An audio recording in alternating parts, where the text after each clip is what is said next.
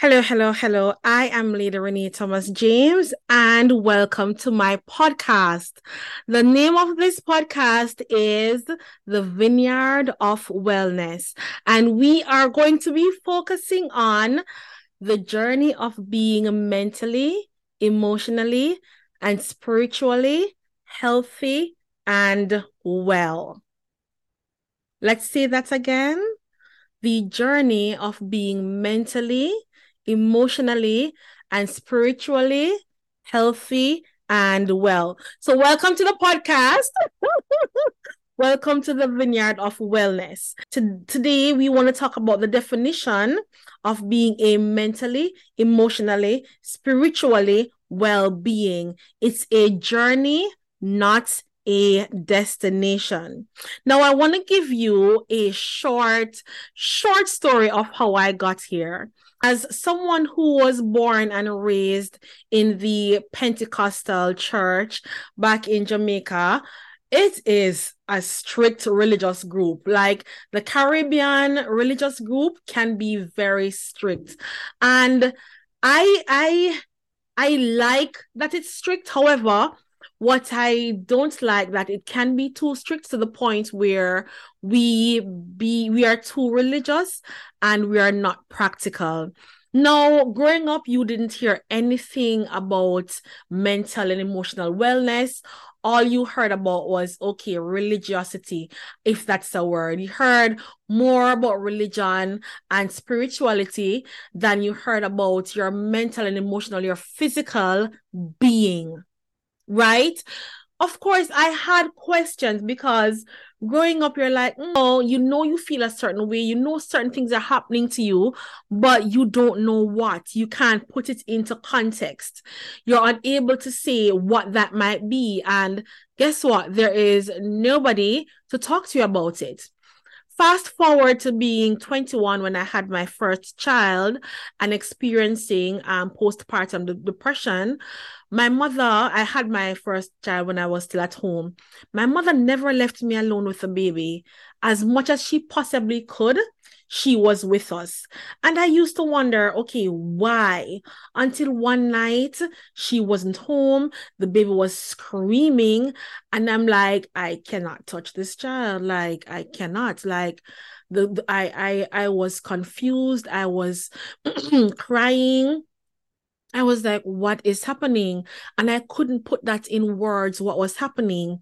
And of course, my mom, what happened was she heard the baby from, she was coming home from church and she heard the baby screaming across the street. So she ran in and helped me with the baby.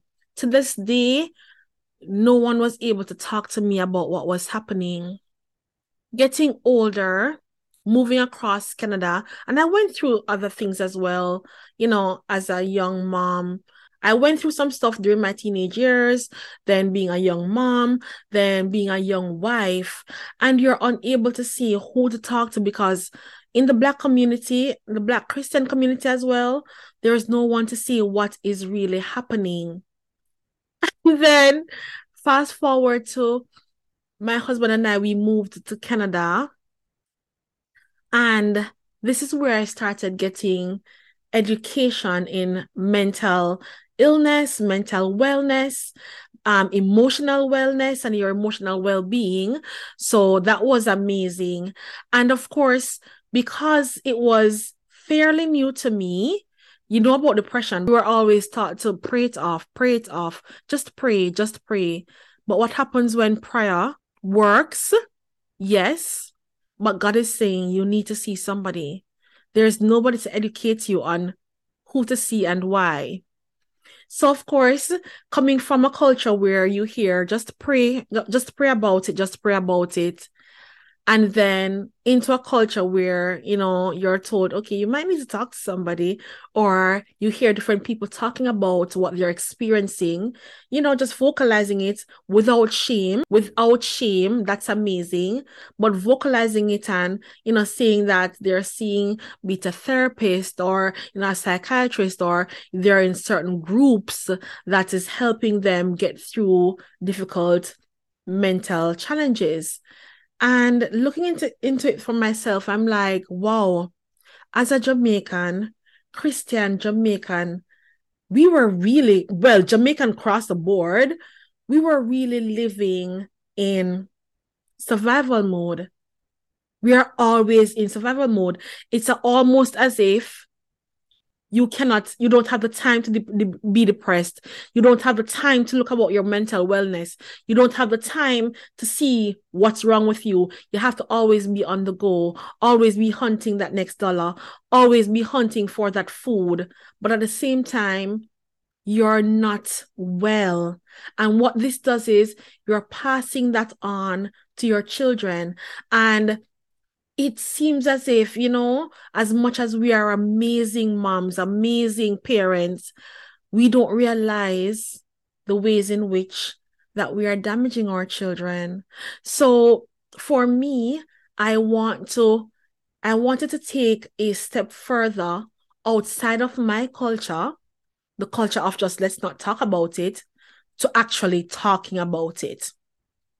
So for me, my definition of mental wellness, mental and emotional wellness is number one, finding out what's wrong, being self aware. Number two, finding and seeking help. Number three, knowing that it's a journey, not a destination. And number four, talking about it to help someone else. Talking about it to help someone else. Every time I talk about it on my Instagram, there is always somebody to say, Thank you, Renae. You're so brave. Thank you for talking about it. Um, and I'm like, to myself, I'm like, why are we not talking about this more? I mean, I appreciate the comments, but that just tells me then that we have people who need the help, who are seeking the help, but they're not getting the help that they need. We have people faced with similar issues, similar challenges, and suffering because somebody's not talking about it. That for me is just absurd. To me, I think we need to be talking about it more. I think we need to um make our counterpart black counterparts aware because the truth is the white community i believe they are not afraid to speak out about you know certain mental illnesses cert how to deal with it you know praise the lord because that is how i got my knowledge or where i got my knowledge from. Um so thank you to that community. Um and so for our community the black community and christians do not be afraid to seek the help you need right? And i would love to see more christians you know coming out and talking about seeking help parallel to prayer and fasting. I would love to be able to see that because that will empower somebody, that will help you to know that as a Christian, the Lord is saying to you, sis, if you need to talk to somebody, talk to somebody. If you need to seek help, seek help. Right? This is your individual journey, and your individual journey is connected to your individual relationship with Christ. So it doesn't really matter what everyone else has to say, he, she, or the old lady has to say. It has to do with, okay, what is Christ saying to you? And if you don't believe in Christ, who do you, what, what do you believe in? What is that higher being saying to you? What is your religious group or whomever you serve saying to you? Because no matter what, as an individual, you're going to need to bring forward your best self. And your best self may very well need help.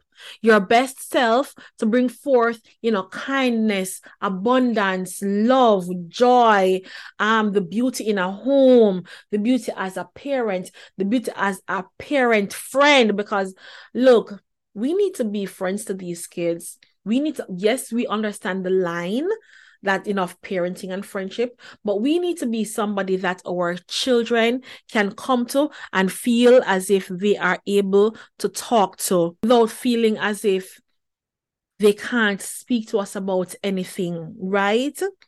Your individual wellness journey, I would like for to see you setting up boundaries. I would like to see you work towards living a lifestyle of wellness and less less hustle and bustle, less rat race, less survival mode.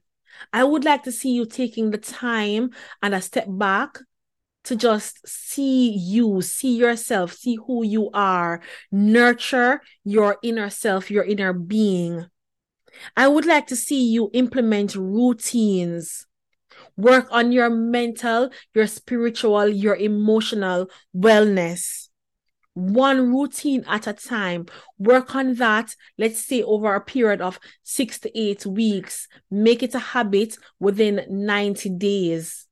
I know they say 21 days to become a habit. Girl, no. Work on that for about six to eight weeks. Right? 90 days, that's about 12 weeks. It should become a habit before you start implementing another one. Being our best self can be challenging. It's going to be intentional, but without working, you will not you're not going to see the reward. I am currently working, no word of a lie, on my sleep routine because that got messed up last year and even worse when I went to um Jamaican vacation. That got messed up. So now I am working on my root my sleep routine, getting to bed earlier so that I'm able to wake up earlier.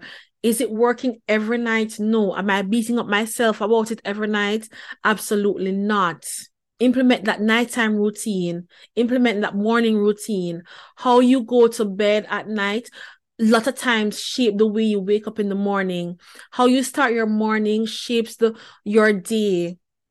I like to go to bed, you know, doing a whole skincare routine, body care routine. It's just my thing. I've always been that girl. it's my thing. Waking up in the morning, I still do a skincare routine, a body care routine. It's not as intense as my nighttime routine, but I still do it. At night, I love a good solar worship session. I love to meditate because I might not be able to meditate in the morning. I try, but my meditation at night works best for sure my solo worship session works best at night for sure. What works for you? Find that, find that routine to be on your way to a better you, a better self, a, a better mentally, spiritually, emotional being. What can you do today to set yourself up for success in those areas? Sometimes we think about success, we think about it in the workplace or at school, right? We think about it in our relationships, but we don't think about it when it comes on to self. Why is that so? Why is it that we are always on the back burner? Let me tell you something. I have felt burnout. It is not pretty. It is not pretty. Do not wait until you need to see the doctor before you take it too seriously. Let's start working on ourselves today. So I'm going to leave you with some homework. yes, I'm going to leave you with some homework. And that homework is I want you to use the next six to eight weeks to implement one routine. One routine. It could be a nighttime routine. It could be reading or implement one habit rather. So it could be a nighttime routine as a habit. It could be um reading. It could be a worship session. It could be meditation. It could be doing your daily devotion. It could be stretching. It could be working out. Just one. I want you to choose that one habit that you want to um, implement into your routine and let's start working on that now. For me, I'm currently working on going to bed earlier, a sleep, a sleep schedule. And also parallel to that, I have been working on, you know, getting more reading done. I love my worship sessions. That's a part of my routine. So whatever it is that you can find to give yourself a better you, you owe that to yourself. If you are not already following me on Instagram, I'm on Instagram at Lady Renae Thomas James. You can also find me on YouTube at Lady Renae Thomas James. Thank you for listening, and I'll see you next week at the same time. Bye bye.